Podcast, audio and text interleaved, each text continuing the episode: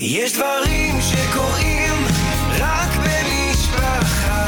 לינו עם חייגו כוכבית שש ארבע שמונה חמש. אתן מאזינות למשפחה פודקאסט.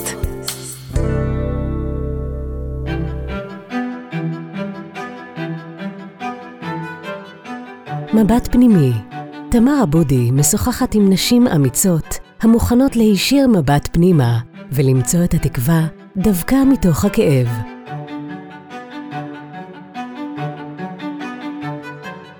שלום לכן מאזינות יקרות וברוכות הבאות לפודקאסט החדש שלנו, מבט פנימי.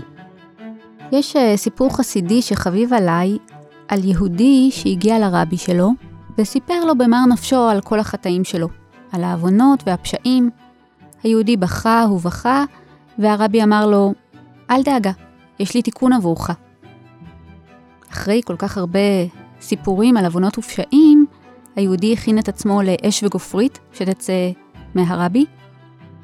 אמר ככה וידוי, והרבי ביקש ממנו לפתוח את הפה, והוא יערה לתוך הפה שלו את התיקון שימחק לו את כל העוונות והחטאים. בואו נעצור רגע ונדמיין למה אותו יהודי הכין את עצמו, מה הרבי ישפוך עליו, כמה יהיה עונשו חמור. והנה הרבי שפך לתוך פיו מרקחת של מי ורדים ודבש.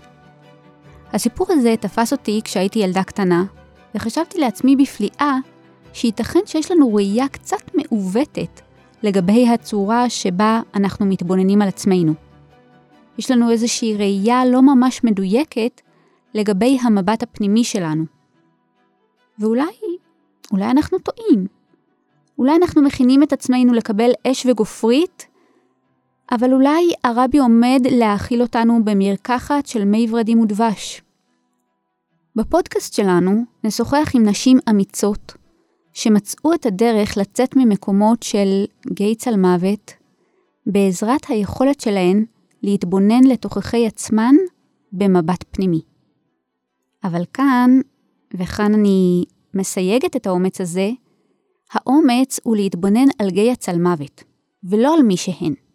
כי בדיוק כמו בסיפור של הרבי, אם נתבונן במבט פנימי אמיתי, בהיר, מלא חמלה, נגלה שגם המקומות שחשבנו שהם מקומות של חולי, הפרעה נפשית, עיוות או טעות, אלו מקומות שהם באמת ניסיונות של הנפש שלנו לשמור על עצמה באותם מקומות חשוכים ואפלים שנקלענו לתוכם.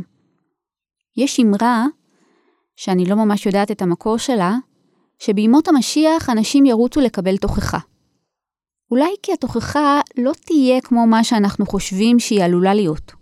תוכחה נוזפת, מוחקת, מבקרת, מספרת כמה אש וגופרי צריך לשפוך עלינו.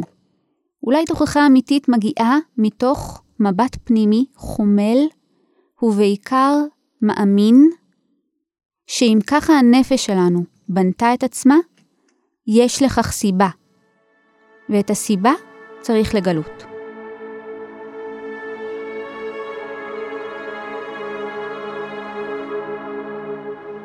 היום נדבר עם חני. חני עברה בחייה טראומות קשות מנשוא. היא סובלת כיום מקומפלס פי טי אס די, שזה אומר פוסט-טראומה מוכללת, אבל בפודקאסט אנחנו ננסה להקשיב לא רק לסיפורי הזוועה, מעבר להם, להתבונן פנימה, ליכולות הפלאיות של הנפש, לבנות מארג נפשי כזה של הישרדות בתוך הטראומה, הוא תקומה ממנה. כי אם תראו את חני, כמו שאני רואה אותה עכשיו, תפגשו אדם שלצד הכאב הנורא חי, ואת החיים האלה אנחנו מבקשות לפגוש. אז שלום חני. שלום וברכה. זה בסדר שתספרי לנו קצת על החיים בצל הטראומה? זה בסדר גמור, אני רק לא יודעת מאיפה להתחיל. להתחיל מההתחלה לפי הסדר, זה טוב. מעולה. טוב, אז נתחיל ככה, הכל התחיל בגיל קטן מאוד, בגיל שלוש וקצת. במשך חמש שנים מהחיים עברתי פגיעה קשה מאוד מאבא שלי.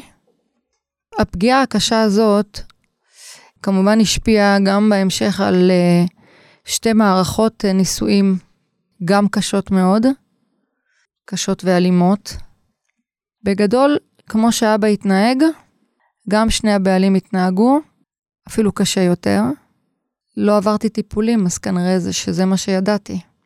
וזה מה שזימנתי או הזדמן לחיים שלי.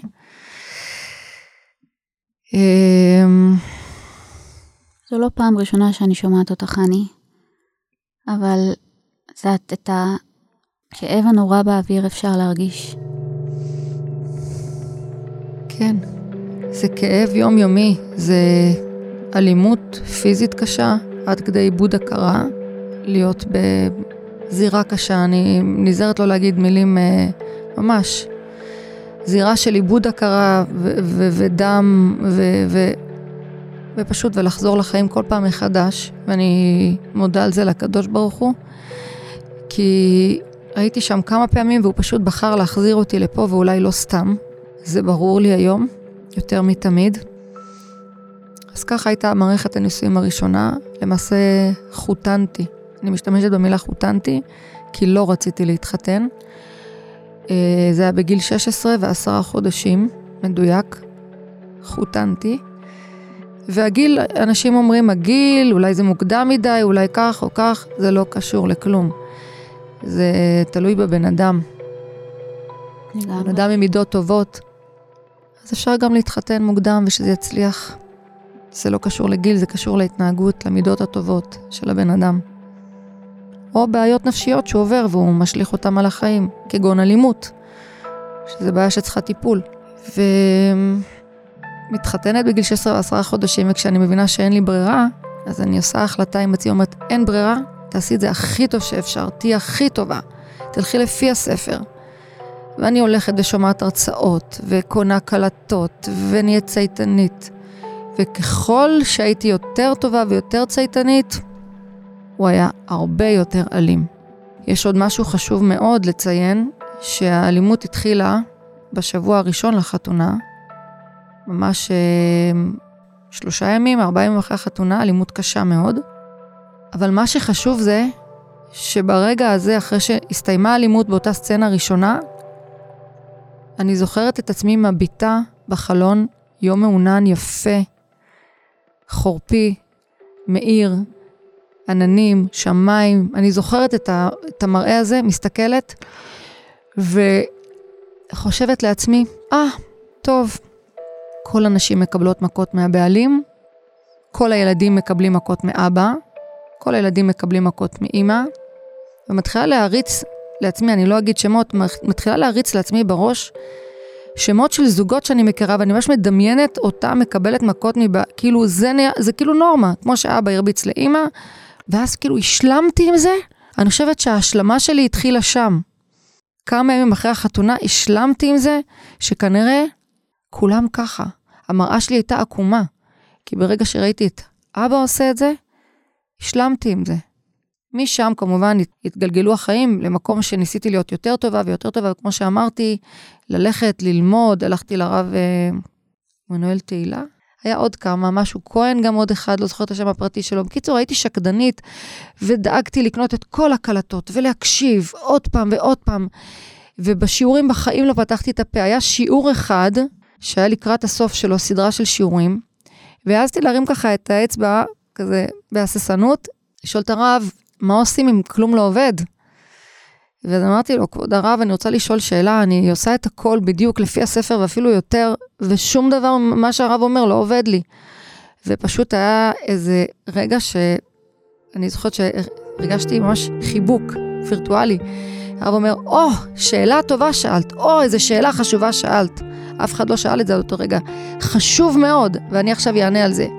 יש בערך כחמישה אחוז מקרים פתולוגיים שאין פתרון, מה שאני אגיד זה לא יעזור, צריך עזרה רפואית, לפעמים זה כדורים, לפעמים שיחות, כל מיני, כל מיני סוגים של טיפולים, אבל היה חשוב לו להבהיר לכל קהל אנשים שהיו שם, שיכול להיות מצב שכל מה שהוא מלמד, יש אחוזים קטנים שזה לא יעזור.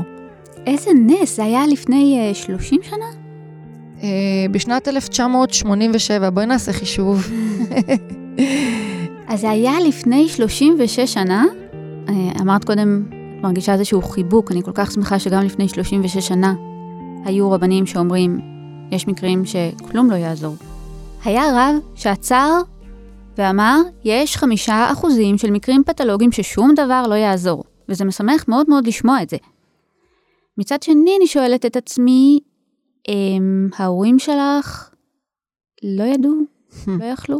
אז בואו נדייק, כשהייתי בגיל שמונה, כל ההתעללות מצד אבא, התעללות פיזית קשה, מסוימת, פסקה, כי ההורים נפרדו. הם עדיין לא היו גרושים, אבל הם נפרדו. כשלמעשה בזמן אה, שחיתנו אותי או שחותנתי, אה, לא, אבא לא היה בתמונה. אמא ממש ממש לא רצתה שאני אתחתן כל כך צעירה. הסיפור אה, התחיל מהבר מצווה של אח שלי, הייתי בת שש עשרה, והבר מצווה שלו בדיוק שש עשרה ועשרים ושתיים יום, כי אני... נולדתי בראש חודש, מאוד קל לחשב, ושם הדודות, אחת הדודות בעיקר ראתה אותי ויזואלית, מאוד התרשמה מאיך שאני נראית, וסוג של, שם התבשל השידוך, זה היה גיס שלה, של הדודה.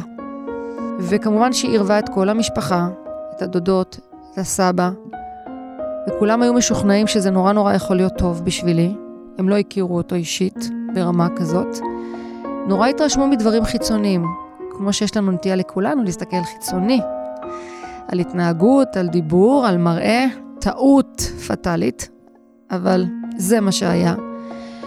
ואמא שלי כמובן התנגדה מאוד, היא אפילו בכתה, וזה לא עזר לה, כי הם כולם פה אחד החליטו, שזה מה שצריך לעשות, לחתן אותי, כי... באותה תקופה, אמא כבר הייתה נשואה לבעל אחר, והמצב הבית היה לא טוב, ופשוט, אה, הנימוק שלהם זה כאילו, איזה שידוך נמצא לה. היא סוג של קצת דפוקה. ההורים שלה התגרשו פעם ראשונה, המצב עכשיו לא משהו, מה, מה נמצא לה? וזה כאילו לקפוץ על המציאה, בחור, עובד, קובע איתי עם לתורה, אבל עובד בעיקר. נאה, ורבלי יודע להתבטא, וואו. כאילו נראה מושלם. מהעדה, שזה בכלל עשה להם וואו. איחוס, עד כמה שאני, כן, אני בכוונה לא, לא רוצה להגיד פרטים.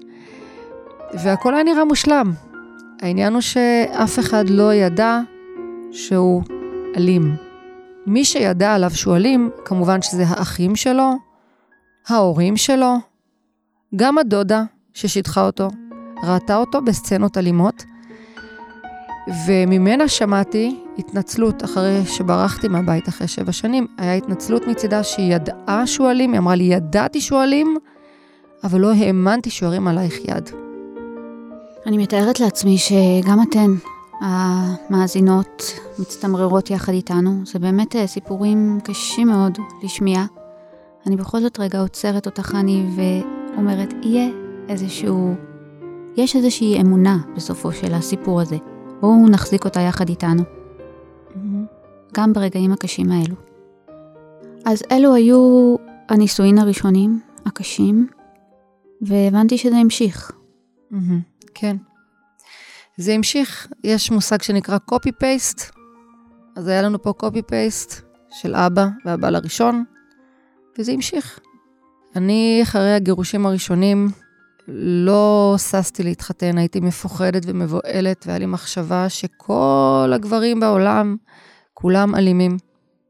אני אתן איזשהו סיפור קטן, מקרה שקרה לי, אני מסתובבת עם אמא שלי בשכונת גאולה בירושלים, אני רואה זוג חמוד, הסגנון כזה של מאה שערים, אני רואה אותם הולכים ככה עם עגלה ותינוק, נראים זוג חתן קלה מתוקים כאלה, אני רואה את המבט התמים, וביניהם ממש רואים משהו מאוד, מאוד ראשוני ותמים, ואני באה ואומרת לאמא שלי, אמא, תורה, תורה אותם? תורה את הזוג הזה?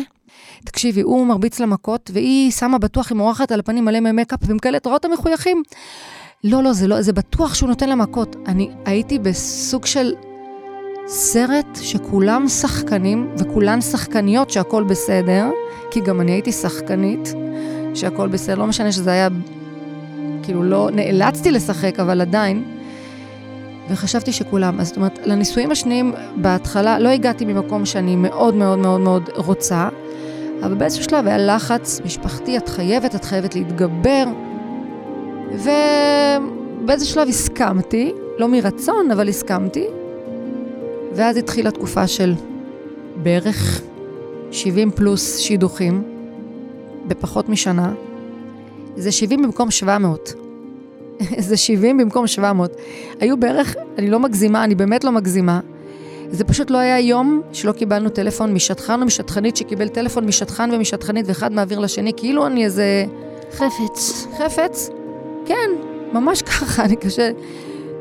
מבוקשת, וכולם, ואני הייתי צריכה פשוט כל הזמן רק לנפות, בלי לדעת בכלל על מה, לא יודעת, אני רק שומעת שמות, ולא... זה הסוג של סחרחורת, שנה מטורפת. עד שהגיע השידוך השני, שהוא... הוא דווקא לא הגיע משטחן או שטחנית, במקרה הזה זה סיפור, יש פה סיפור מעניין. אם מעניין אותך סיפורים מעניינים, שזה סוג של, אני קוראת לזה השגחה, גם אם זה היה בסוף נורא רע, זה השגחה. עבדתי באותה תקופה בחנות בגדי נשים, נכנסה מישהי, חשבתי שהיא בחורה חמודה, אבל היא הייתה אישה נשואה, הפאה שלה הייתה מאוד טבעית, והיה לנו שיחה. היא פנתה אליי, ושאלה אותי מאיפה הפאה שלי אז, ואמרתי לה, שאלה אותי איך בעלך מרשה לך ללכת עם כזאת פאה? זאת אומרת לה, אין לי את הבעיה הזאת, אני גרושה. ואז היא מגישה לי יד, ועושה לי Welcome to the club, כזה, כאילו אנחנו באיזושהי מסיבה, ואני בתוכי עצובה, אני התגרשתי, זה לא שמח. לקחה את זה כזה, אני בני כזה, ובאיזשהו שלב, היא מתחילה לשאול אותי אם אני בשידוכים, ומה אתה תשמעי, יש כל הזמן, כל יום מציעים, אני מוצפת, ו... ואתי, טוב, תקשיבי, מה הסיפור, למה התגרשת? אמרתי לה, אלימות קשה. היא אומרת לי, טוב, תקשיב, יש לי מישהו להציע לך, אבל אל תיבא לי. אוקיי, אמרת לה, בסדר, נשמע, אם לא יועיל, לא יזיק. אני זוכרת את המשפט הזה חזק, ממש. ואז אומרת, טוב, תראי, זה הגרוש שלי. מה? אני אומרת לה, מה? לא, זה, כזה, אני זוכרת ש... אמרתי, תקשיבי, הוא לא אלים, הוא לא אלים, את מספרת על אלימות בגירושים הראשונים, הוא לא אלים, ונראה לי שמה זה אתם מתאימים, ומה זה יאהב אותך. שמעתי, את האמת, הכנסתי מאוזן אחת, הוצאתי מהשנייה, המשכנו את השיחה, דיברנו על פאות, הבנתי שהיא פענית. לקחתי את הטלפון שלה, בשביל לעזור לאחותי שהיא מצחה פענית, באותה תקופה הייתה צריכה. שולחן שבת אצל אחותי אחרי שבועיים, שעבד מספרת לאחותי שפגשתי פענית מאוד טובה. ואני זורק את השם שלה, ופתאום גיסי מראש השולחן, קורא שתיים מקרא אחת תרגום עלי, אה אה אה, כאילו, אף פעם לא התערב. משהו בשם שלה הקפיץ לו את ה... לא יודעת. מתברר שהוא הכיר, לא אישית שוב, את הגרוש שני שלי. מאוד התרשם ממנו, בן אדם מאוד מרשים, את האמת, שני הגרושים שלי אנשים מאוד מרשימים. אני בחיים לא חלמתי שהם יהיו דומים לאבא שלי בהתנהגות. ויזואלית הם לא דומים לו בכלום, אני תמיד ברחתי ממישהו שדומה לאבא שלי ויזואלית. אבל בהתנהגות, קופי, פייסט, אני אחזור על זה עם שלוש סימני קריאה אדומים מודגשים, זה לא יאומן, איך שזה פשוט... כשאתה לא מטפל בעצמך בילדות, אתה מקבל את אותו דבר עם ריבית והצמדה, בעוצמה הרבה יותר גבוהה, את אותו דבר. זה מפליא, לא בקטע חיובי, זה מפליא איך שזה עובד. ואז גיסי, אחרי שהוא סיימנו את השיחה, אני ואחותי, הוא סיים איזשהו פרק בשתיים מקרא אחת תרגום, ואז הוא שואל אותי עליו, אומר לי, מה, מה? אולי זה קשור אליו? אמרתי לו, כן, התגרשה מזה וזה. ואז הוא צוחק, הוא אומר לי, משפט... תראי, מצד אחד אני מאוד מאוד שמח, מצד שני אני מאוד מאוד עצוב, ואני לא הבנתי את המשפט הזה, אחר כך הוא הסביר לי, מצד אחד הוא מאוד מאוד שמח שהוא התגרש, כי הוא התרשם ממנו מאוד לטובה, ואוהי, סוף סוף הוא יהיה גיס שלו. מצד שני, מאוד כואב לו שנוצר שם גירושים, וזה עצוב, אפילו מזבח מוריד דמעות, לא?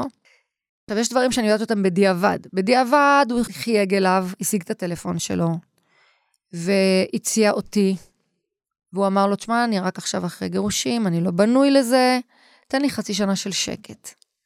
מהצד השני, אני יודעת שהגירוש שלי שביקש שקט, הוא בכלל לא רצה להתחתן שוב לעולם. הוא סוג של דחה אותו, כי בטח עד אז אני בטח כבר אני אמצא מישהו, וקיצור, הוא דחה אותו, הוא מאוד רצה. גיסי חיכה חצי שנה. אני בינתיים נפגשתי עם עוד שידוכים ולא קרה כלום. ופנה אליו שוב, מאוד רצה אותו לגיס. ואיכשהו הם תקשרו, הוא הגיע אליהם בערב שבת, אני לא הייתי באותה שבת, הגיע אליהם, רואה אלבומים, תמונות, מאוד התרשם, וככה קרה השידוך. אני אגיד משהו שכשאני נפגשתי איתו הפעם הראשונה, אני פעם ראשונה בחיים, ממש הרגשתי שהלב שלי נפתח. אני לא, לא יודעת להסביר את זה, אני ממש, אני בסוג של גמגום אפילו, אבל לא יודעת להסביר את זה. נפתח לי הלב, ממש. התרגשתי ונפתח לי, הרג... אני, אני תמיד הגדרתי את זה, כאילו, פתאום הלב, לב ועוד לב נהפך להיות לב אחד. הרגשתי ממש כאילו מצאתי את ה... לא יודעת, ממש את החצי שלי, לא יודעת. היה שם איזשהו משהו אנרגטי, אבל יש לי שאלה היום שאני שואלת, איך יכול להיות שזאת הייתה הרגשה? ובכל אופן הוא היה אלים, בכל מיני מובנים. זה ניסיון שהקדוש ברוך הוא שולח. אז הלב נפתח, ופעם ראשונה הלב נפתח.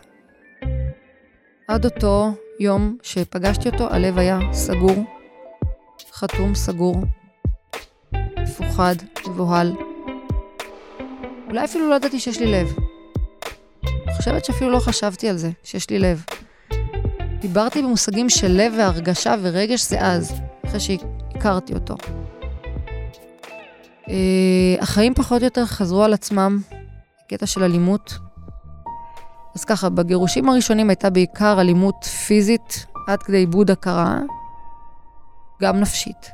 בנישואים השניים הייתה מעט אלימות פיזית, קשה למדוד את זה, כן, אבל מעט. לא צריך להיות בכלל, אבל... והרבה נפשית. אלימות נפשית קשה מאוד, היא קשה הרבה יותר. לגמרי. מאלימות פיזית אפשר להשתקם הרבה יותר בקלות. מאלימות נפשית, אני חושבת שעד היום במידה מסוימת אני פגועה ועוד צריכה עוד לטפל בעצמי. אולי בדיוק מכאן אני, אם זה בסדר, אקח אותך לשאלה הבאה. כן. ציינת שכשאנחנו לא מתקנים דברים בילדות שלנו, זה חוזר. משפט קשה, אני רוצה להתבונן בו באיזושהי חמלה. אבל אני אשאל גם איך חיי העבר חוזרים על עצמם בהווה. זאת אומרת, זה לא שיצאנו מטראומה ועברנו ל... אוקיי, עברנו, יצאת ממערכות חיים קשות מאוד וחזרת לחיים. אני חושבת שבאיזשהו מקום יצאת ממערכות החיים הקשות כל כך האלו, והתחלת תהליך של שיקום לכאורה, אבל אז מתחילה ההתמודדות האמיתית. זאת אומרת, איך חיי העבר משפיעים על חיי ההווה. זאת אומרת, זה לא היה ונגמר, היה ותם, אלא זה כאן ועכשיו. זה מדויק, זה פשוט רודף אותך. זה פשוט רודף אותך בלי שאתה רוצה את זה. כי בשכל, לצורך העניין, בניסויים השניים, אני זוכרת שהפריע לי למשל שהוא מדי שקט. אמרתי לעצמי, לא נורא, זה לא חייב להתאים מאה אחוז. עדיף שהוא מדי שקט מאשר רועש ואלים. שכנעתי את עצמי שאני מחפשת את הטוב. עם השכל ידעתי להתגבר על דברים בשביל לזמן טוב. הבעיה היא שכשאתה לא מטפל בעצמך, זה רודף אותך, אפילו שבמודע אתה יודע מה אתה רוצה, אתה יודע מה לא טוב, אתה מבין שאלימות זה לא טוב, אתה מבין בשכל, אבל זה רודף אותך בלי שאתה רוצה. אני לא יודעת אם להגדיר אם זה התת מודע, או פשוט צריך לעבור טיפול ניקיון, צריך לעשות ניקיון פסח אמיתי, ואז כשאתה נקי ובנוי ושלם, ומחובר לעצמך, ואוהב את עצמך ממקום חיובי, שלם וטוב, אז להיכנס למערכת, ולא ליפול יותר, רק לקום. זה ההבנה שלי היום. ואת יכולה לספר לנו על היום, איך הפוסט-טראומה חיה בחיים שלך? הפוסט-טראומה מלווה אותי בהרבה דברים ביום-יום. לצורך העניין, אני יכולה להתארח אצל אחותי שבת. אני שומעת הרמת קול שהיא נורא טבעית. הילדים שלה צוחקים עליי, רואים אותי נכנסת ומתכנסת ומבוהלת, ויכולה גם לפעמים לקום לחדר אחר, או לפעמים לסנן איזושהי הערה לילדים, וואי, אני מפחדת, וואי, רק ש... וצוחקו לי, מה זה, כאילו, מה זה, זה כאילו, זה כלום, הם מדברים, זה...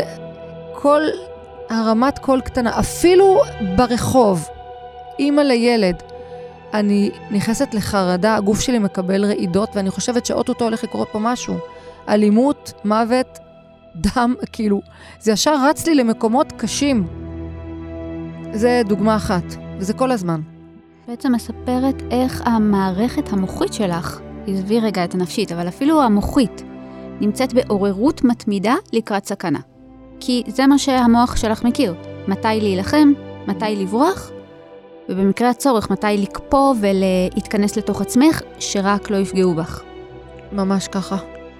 זה יכול להיות אותה סיטואציה, או שהיא תקפיא אותי, או שהיא תגרום לי לקום ולברוח, או שהיא, תק... או שהיא תגרום לי פתאום לבכות, או שהיא תגרום לי לדבר בהיסטריה וברעידות. כל פעם אני אגיב בצורה שונה. חני, אולי, אני לא יודעת אם זה קשור או לא, אבל סיפ... הייתה פעם נוספת שסיפרת על החיים שלך, יצאת מהמקום בו סיפרת על החיים שלך ועבר תאונה. את חושבת שזה קשור? סיפרתי על החיים שלי פעם ראשונה, באותה, באותה, באותו זמן. פעם ראשונה בחיים נחשפתי מול, לא במקום סגור, כאילו, בול העולם, להוציא את זה לעולם. אני יכולה להגיד שכשיצאתי משם הייתה לי איזושהי סערת רגשות, אבל אחרי שעה הרגשתי שלמה, הרגשתי טוב, הרגשתי שבזה שאני מוציאה את זה אולי אני עוזרת להרבה נשים, אולי גברים, אולי נערות, כל מי שישמע את זה, לתת גם תובנות מה לעשות, מה לא לעשות, איך להתנהל כשאתה נמצא במצב כזה, אף פעם לא לשתוק, גם אם אין לך את הכוח לקום ולצאת, אז לפחות לחפש איזו אוזן קשבת במקום בטוח שלא יעביר את זה הלאה, כן? כי כל אישה שחווה אלימות מפחדת שזה יעבור הלאה, שהאלים יכול להרוג אותה על זה שהיא דיברה בכלל. אז למצוא את האוזן הקשבת להוציא, להוציא, גם אם ייקח זמן להוציא. זה שאתה מוציא, בסוף יגרום לך לקבל כוח ולצאת מזה. בזה, בזה אני בטוחה. כן. לכן אני היום במקום שאני מקשיבה, אם אני יודעת שאני שומעת על מישהי שעברה, אני במקום של להקשיב, אפילו שאני לא אתן לה את העצות, אני רק אקשיב, כי חשוב האלף לפני הבית, קודם שהיא תוציא. מאוד חשוב, אנשים לא יודעים עד כמה, רק מי שחווה את זה, יודע. אני לא מרגישה שבגלל שהוצאתי את זה, התאונה קרתה. אני חושבת שהקדוש ברוך הוא זימן לי שזה יקרה, דווקא באותו יום, ואני לא יודעת למה. אין לי תשובות על זה. במקרה באותו יום גם היה יום הולדת שלי, לפי העברי. סוג של מי שלא באמונה מול הקדוש ברוך הוא, אמונה חזקה, לא יבין כלום ורק ירטון כל היום. כן. אני מאמינה שהוא סיבב לי את זה שבאותו יום אני יוציא את זה פעם ראשונה, ושאני אעבור את התאונה, ושאני אצא משם בחיים, ושזה יהיה ביום של היום הולדת שלי, סוג של מעגליות, נולדתי מחדש. ועד כמה שאני סובלת אחרי התאונה, אני בטוחה, בלי שאני מרגישה את זה, אבל אני בטוחה שזה לטובתי. אני לא מרגישה את זה היום, אבל אני בטוחה שיום אחד אני אגלה למה זה היה לטובתי. ואולי שוב, התאונה הזאת גרמה לי שאני אבוא פה ואני אדבר, ואני אתן כוח ועוצמה לכל הנשים והגברים והילדים והנערות בכל העולם. אז יש אנשים שאומרים, די, למה לנבור בעבר? בואו נשאיר את העבר בעבר ונפתח דף חדש. אבל את אומרת לנו משהו אחר. אם אנחנו לא מטפלים בעבר, בעבר כאוב, הוא ישליך על ההווה, והוא ימשיך עד שנתבונן בו, במבט פנימי ואמיץ, ונבקש די. התשובה שלי היא לא לנבור בעבר ביום יומי, ולבכות אכלו לי, שתו לי. לנבור בעבר, ולטפל בעבר, אבל לא מלמעלה. להיכנס לשכבות הכי עמוקות, ממש אני קוראת לזה סדר פסח, צריך לעשות ניקיון יסודי חובה. אם לא, הדברים פשוט אה, יחזרו על עצמם. תגידי, חני, איך הנפש שלך הגנה על עצמה בתקופות הקשות האלה? איך הנפש שלך שמרה על עצמה בתוך גיא צלמוות? אין לי מילה אחרת, כף הקלע. וואו, היו כמה דברים ש... שהתבוננתי בהם, ואמרתי שהם שמרו עליי, על השפיות שלי. יכול להיות שחלקם ישמעו קצת רדודים, אבל הם שמרו עליי. נתחיל מזה ש... קודם כל, הדבר הכי חשוב, זה אמונה בקדוש ברוך הוא. עכשיו זה נשמע, כאילו, אמונה, כולם מדברים אמונה, אמונה, אמונה. האמונה שלי, היה לי איזשהו אירוע מכונן. אבא שלי אה, הוזמן לחתונה שלי הראשונה, ולא הגיע. אחר כך הייתה עוד איזו סצנה משפחתית שהלכתי לנחם, והכריחו אותי להגיד לו שלום, והוא ברח ממני. אחר כך ניסו לעשות מפגש, ממש אני מדברת בקצרה ביותר, מפגש בינו לביני והבעל הראשון, והוא גם לא הגיע. מבחינתי, היה לי איזושהי פגיעה. זה פגע בי. והקדוש ברוך הוא זימן יום אחד, שאני יורדת מהאוטובוס, שעת צהריים, ואני פתאום רואה אותו מרחק של בערך שלושים מטר ממני, ואני מזהה שזה הוא. ומאותו רגע, בערך שלושים מטר האלה, המוח שלי אומר, כן, לא, כן, לא. להגיד לו שלום, לא להגיד. לא, לא, לא, הלב, הלב נופל, מפחד. לא, לא, לא, לא, מה פתאום? כן, כן, כן, זה הזדמנות. הוא לא ליד אף אחד. עכשיו אולי הוא כן נגיד שלום, אולי הוא התבייש. עד היום הוא לא דיבר, הוא התבייש. כל הזמן, כן, לא, כן, לא. בסוף אני מקבלת כוח, לא יודעת מאיפה. אני פשוט פונה אליו, ואני אומרת לו, יש לי צמרמורות, אני אומרת לו, שלום אבא. הוא פשוט בוחר לרדת, לברוח, לרדת מהמדרכה, לקפוץ לכביש, בדיוק עובר אופנוע, וכמעט דורס אותו. ממש. אני די הרגשתי מצפונית באותו רגע רע, בשנייה הראשונה, כי הוא יכול היה למות, ואני באלם, אני, בש... אני חוטפת מן שיתוק כזה, אני עומדת, ופתאום מתפרצת באמצע הרחוב, בשעת צהריים, אמהות מוציאות את הילדים מהגנים, אני רואה אמהות בבני ברק, ממש, הרחוב מלא באנשים, ואני בוכה, לא בשקט, בוכה כמו בן אדם באבל, ממש, אני, כזה, כאילו ממש בכל, כאילו לא אכפת, אני לא מחשבנת לאנשים שעוברים שם, אני באבל, ואני מתחילה ללכת ברחוב, ומוצאת את עצמי, במקום לחצות את המעבר חצייה בראש, מעבר חצייה אחד, אחר כך עוד אחד, אני פשוט חוצה באלכסון, כשאני לא מסתכלת ולא מעניין אותי אם יש מכוניות, חוצה וכולי דמעות ובכי קורע לבבות, ואני חוצה באלכסון, ואני ברוך השם לא נדרסת, וכשאני מגיעה לצד השני של המדרכה, העיניים שלי מלאות דמעות, ואני מסתכלת לשמיים, ואני מתחילה פשוט לדבר לקדוש ברוך הוא בכל, בכל, באמצע הרחוב יש אנשים, מדברת אליו בכל, מתעלמת מכולם.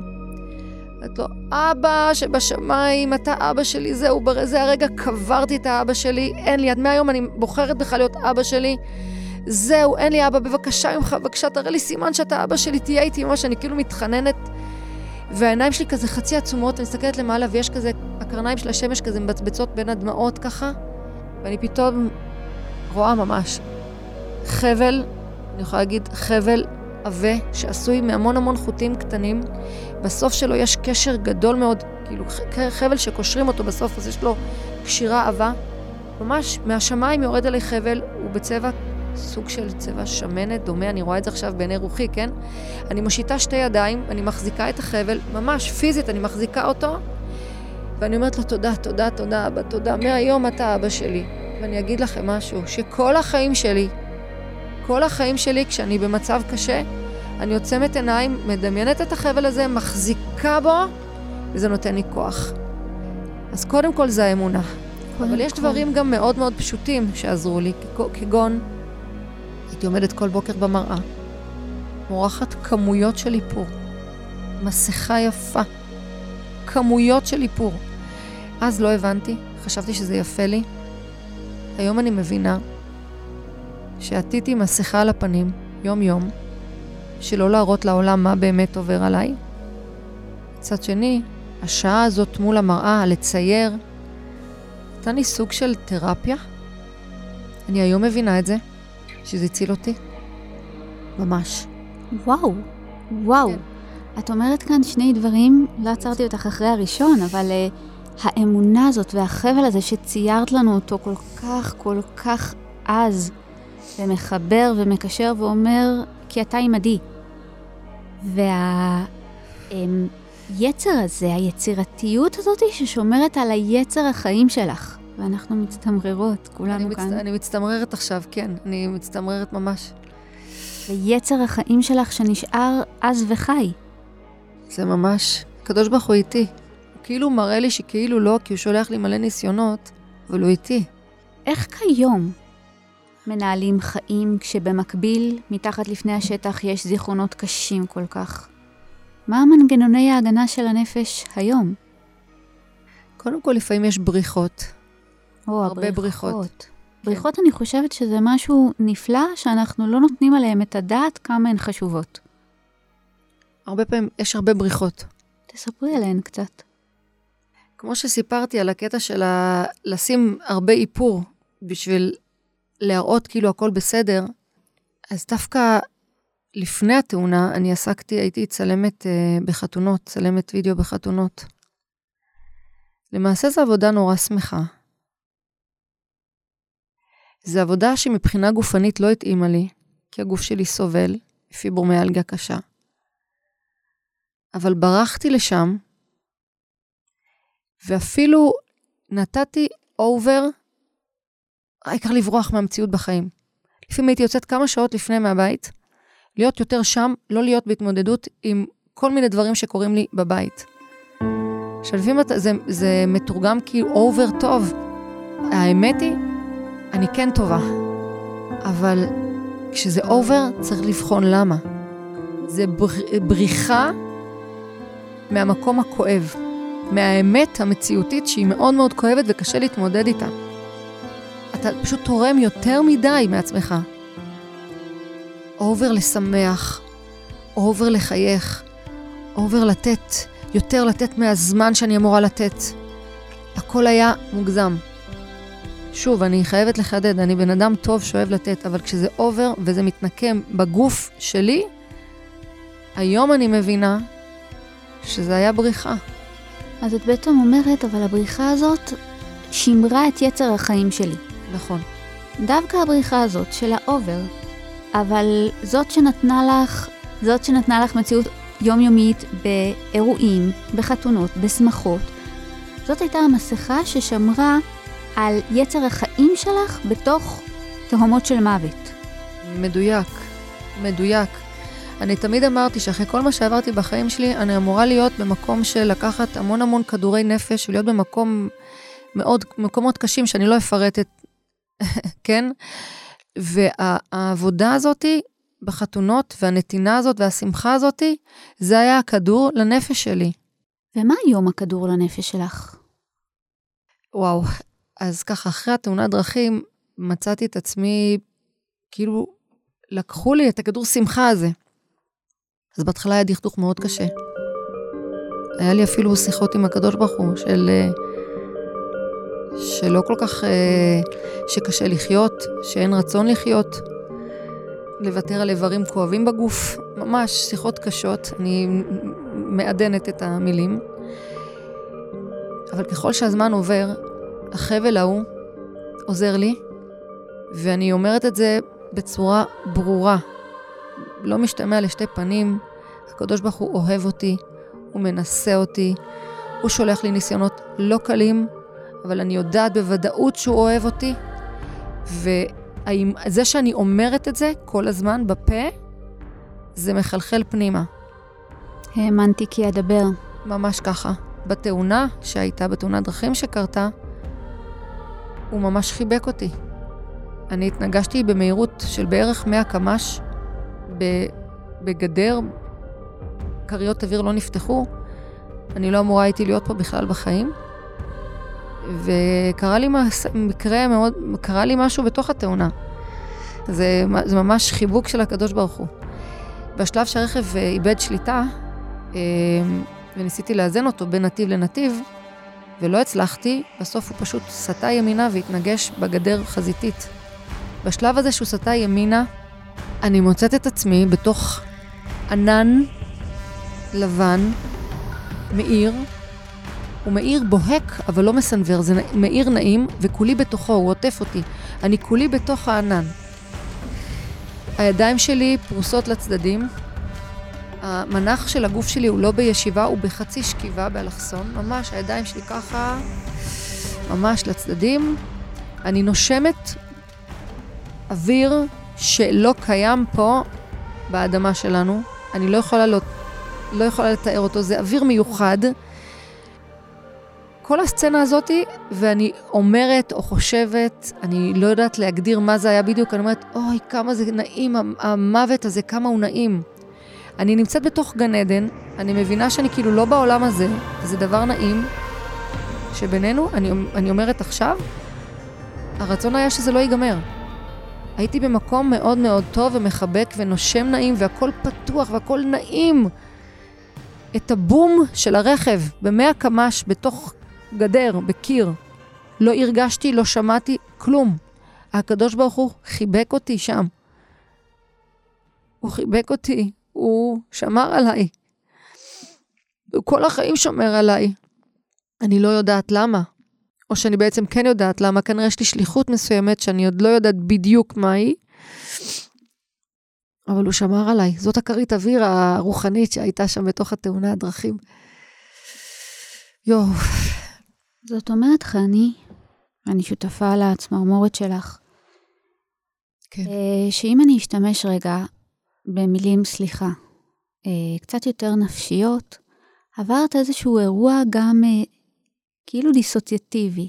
זאת אומרת, משהו עטף אותך לחלוטין, היית בעולם קצת אחר, והעולם הזה עטף אותך במבואי אמונה. וזה מעורר לי לכשעצמו שאלה, מאיפה הנפש שלך מכירה את מבואי האהבה האלה, את החיבוק הזה? מאיפה הוא נוצר יש מאין? איך הנפש שלך מכירה את שפת האהבה, את שפת החיבוק? קודם כל זה מתנה מהקדוש ברוך הוא. שאלה מאוד יפה. קודם כל זה מתנה, זה ברור לי. אבל יש פה גם עבודה עצמית. אני חושבת שהאמונה זה כמו שריר. כמו שבן אדם רוצה לחזק שריר ביד, הוא יעשה פעולות, והוא יגדיל את הפעולות, ויחזק את השריר ויפתח אותו. האמונה זה שריר, שאם אתה לא מפתח אותו, הוא נחלש, הוא לא יכול לעמוד במקום. אני יכולה להגיד אה, שאני כל יום מדברת איתו, מדברת עם הקדוש ברוך הוא. לא רק שרע לי, לא רק שאני, גם כשטוב לי. אני יכולה לדבר, לספר על מקרה פשוט. סתם לפני כמה ימים הלכתי וכמעט נפלתי במדרגות. כמעט, והיה לי נס. באותו רגע, בשנייה הזאת, אני אומרת לו, אבא שבשמיים, אני יודעת ששבת היית איתי, אני יודעת שהייתי אמורה ליפול, זה לא יכול להיות שאני, לא יכול להיות שאני לא נפלתי, אני יודעת שאתה היית, שמרת עליי. כל דבר קטן, אני, אני בתקשורת איתו, ואני מדברת איתו, ואני מודה לו. כל הזמן. היה לי עוד משהו שמשום מה קפץ לי עכשיו לראש, ואני לא יודעת למה, אבל אחרי הגירושים השניים, הייתי אחרי התעללות נפשית קשה מאוד, אני זוכרת שהייתי בח... בבית, מש... בחדר, ש... הלכתי לזכור לבד, כן, יחידה, ואני איבדתי את הזהות שלי בניסויים האלה, ואני זוכרת שאני בבית, אני... אני לא יודעת מתי אני רוצה לשתות, מתי להדליק את הדוד, אני כל דבר, השם שלו, של הגירוש בראש שלי, ואני פשוט זועקת לקדוש ברוך הוא, אומרת לו, ריבונו של עולם, לא קוראים לי איקס, כן? קוראים לי חני. כל המחשבות וכל הרצונות שלי עברו דרכו, כי הוא סוג של השתלט לי על, ה, על הרצונות בחיים. יש מושג כזה שאפשר. ופשוט הלכתי למראה, הסתכלתי על עצמי במראה, בחיים שלי לא עשיתי את זה, והתחלתי לדבר לעצמי. זה התחיל בלא טוב. קודם כל אמרתי, איכס, מגילה, מכוערת, לא שווה כלום, הרגשתי לא שווה. אחרי כמה שניות חזרתי למראה, ואמרתי לעצמי, את יודעת למה את שווה? אפילו שאת רואה שאת מכוערת ולא שווה, ואת בת של הורים גרושים ואין לך זה, כל הדברים הרעים עברו לי בראש. את יודעת למה את כן שווה? כי הקדוש ברוך הוא בחר בך מתוך מיליארדי נשים ובנות בעולם, להיות יהודייה ולהיות הבת שלו. פתאום קיבלתי כוח, אני יכולה להגיד שמאותו יום, קיבלתי כוח ועוצמה למלא את עצמי ולהרגיש שאני שווה עצם זה שאני בת שלו. מה שאני באה להגיד פה, שהיה לי המון המון תחנות בחיים של מפגשים של אמונה, אבל ש, ש, חשוב שידעו שזה יום יומי, זה יום יומי. המודה אני לפניך שלי בבוקר, זה, זה בכל וזה מילה במילה ועם כוונה. יהודי טוב, בן ישראל, עם ישראל זה קודם כל אמונה בקדוש ברוך הוא. בעשרת הדיברות, זה, הדיבר הראשון זה אני השם. כל, כל התורה שלנו זה כל הזמן הוא אומר, אני השם אלוקיך, ואני השם אלוקיך, ואני השם אלוקיך, והוצאתיך, כל הזמן הוא, זה, זה האמונה, זה, זה אני ואני, ותודה לי, ותודה לי, הוא רוצה שנודה לו, כן, הוא אבא שלנו, אנחנו לא אבא שלו, הוא אבא שלנו, הוא יצר אותנו. לא לשכוח אותו, להודות לו כל הזמן, כל היום. אז בעצם את אומרת, הנפש שלי לימדה את עצמה, את שפת הקשר, ומצאתי שמה, ריבונו של עולם, אב רחמן, שיוצר איתי את הקשר הזה, ועוטף אותי, ולא יירא רע, כי אתה עימדי. זה... כן, זה לראות אמונה בעיניים. לחיות אותה בעיניים, לחיות, להרגיש אותה בגוף, בכל תא בגוף, כל הזמן. לגבי כל תא בגוף, סיפרת לנו ככה שאת uh, מתמודדת גם עם פיברומיאלגיה. את חושבת uh, שהיא גם קשורה? ויותר מזה אני שאל אפילו, יכול להיות שהכאב הפיזי גורם להחלמה נפשית, או שאני הזויה? וואו, וואו, אני אומרת וואו כי... וואו, את ממש מדויקת. קודם כל, הפיברומיאלגיה, עד כמה שזה קשה, אני, אני, אני קוראת לה מתנה, מכיוון שזה שמר על הנפש שלי. כל הצלקות הפיזיות והנפשיות שחוויתי כל החיים שלי, ביחס לכל מה שעברתי, אני מוגדרת נורמלית. אני חושבת שהגוף ספג פיזית, וזה מתפרש ומתבטא בפיברומיאלגיה. אז הייתי מבטרת עליה, כי זה אין איכות חיים איתה. זה סבל יומיומי, דקה, דקה, שעה, שעה, זה לא עובר לעולם, זה כאב שהוא או חמישים אחוז עד מאה, זה הסקאלה שלו. אין אף פעם רגע בלי כאב, גם ברגע הזה, אבל זה מתנה. אני מאמינה שיום אחד זה גם יוכל לעבור לי, אם אני אעבור טיפול נכון, אני אגיע למקום של הטיפול הנכון והמתאים. אבל את בעצם אומרת, ואני אנסה לבדוק אם הבנתי אותך נכון, שיש סיפורים שהנפש לא יכולה עדיין לספר, הם קשים מדי, ואז הגוף מספר, mm-hmm. וקצת מחפה, וקצת אה, עוטף את הנפש, אה, קצת לוקח במקומה. אז הפיברו זה השפה של הנפש, כן. זה יוצא, נכון, זה בדיוק ככה, מדויק. ברור לי שזה בא בגלל פגיעות נפשיות. ו... ברור. והיא מספרת, הפיברומיאלגיה. פש... היא מספרת, אני חני, וכואב לי. כואב לי מאוד מאוד. אבל לא את כל הכאבים הנפש יכולה לספר בבת אחת. זה מסוכן מאוד לנפש לספר בבת אחת את כל הכאבים שלה. לכן בא הגוף ואומר לה, אני אתיידד איתך, נפש, אני אספר קצת במקומך. כזה? זה נשמע כל כך מדויק. איך את יודעת לדייק את ה... להתבטא בצורה כל כך מדויקת? וואו, מדויק.